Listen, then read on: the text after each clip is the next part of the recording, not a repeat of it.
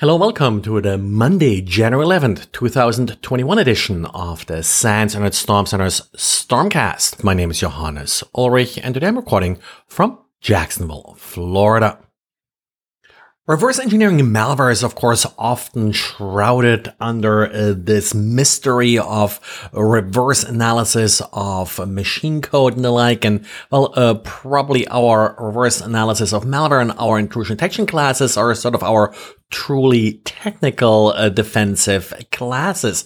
But we do have a nice set of uh, diaries by Didier from this weekend about demystifying this process somewhat and coming up with simpler methods to figure out what malware may potentially be doing by quickly, well, looking for interesting strings and Didier of course, has a tool to make this easier, his strings.py tool. So he's running through a couple use cases there. And before you say, Hey, you know, there's possible of false positives, false negatives here, all true. But uh, personally, I find these methods really helpful sort of for initial triage of malware before I figure out that a malware is actually worth uh, the hours of reversing, uh, because honestly, 99% of the malware that you'll see are just small variations of malware that you probably have looked at before.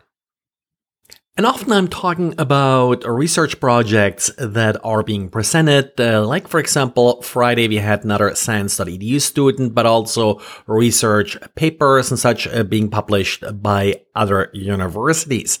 But uh, for a change, I have actually a paper where they're still waiting for input. And I think the topic is really interesting and important. So I would like to give them a little bit more exposure here. It's not an easy survey to fill out. And well, doing good surveys is actually quite uh, difficult. In this particular case, they're trying to figure out how reliable is the CVSS score? The CVSS score is often used uh, to indicate how severe a particular vulnerability is, but of course it's a little bit a mechanical system and what they're trying to figure out is how accurate and how useful this CVSS score is in actual uh, real world networks.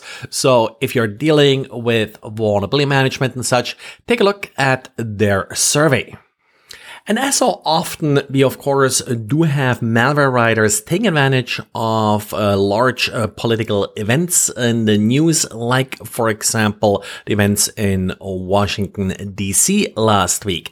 The latest uh, example here is a Trump sex video that actually came out at the beginning of last week. And well, no, it's not an actual video. Instead, it's just a malware.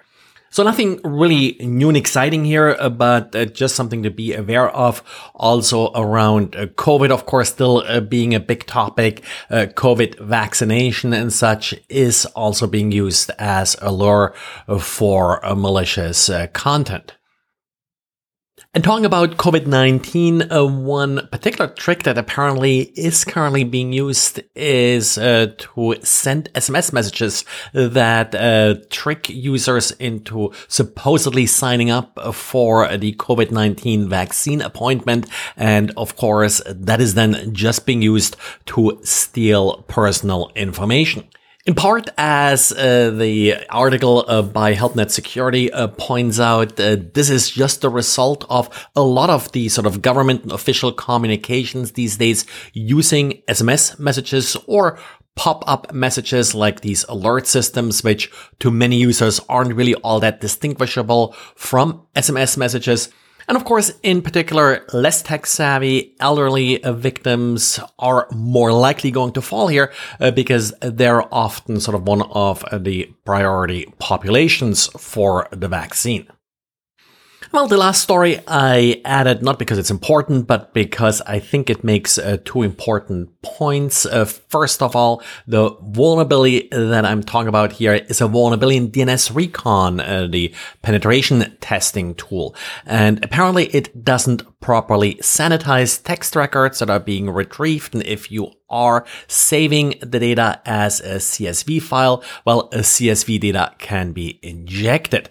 The reason this is sort of interesting is that I quite often see security tools that don't properly validate uh, DNS data.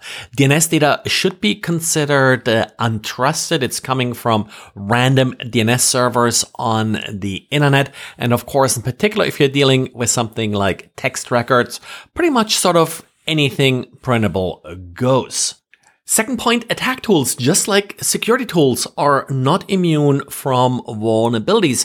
So uh, be aware that uh, your penetration testing tools can also attack the attacker. And well, it's probably even better uh, to ask for permission before using them. Well, that's it for today. So thanks for listening and talk to you again tomorrow. Bye.